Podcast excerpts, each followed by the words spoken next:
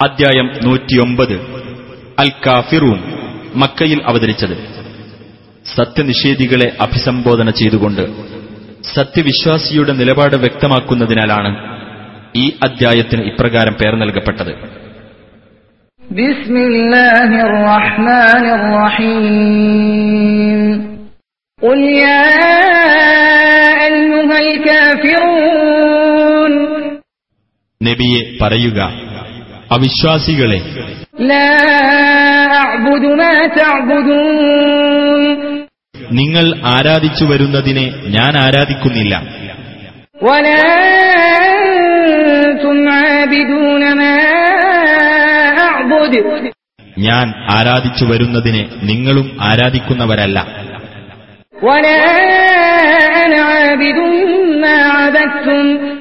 നിങ്ങൾ ആരാധിച്ചു വന്നതിനെ ഞാൻ ആരാധിക്കാൻ പോകുന്നവനുമല്ല.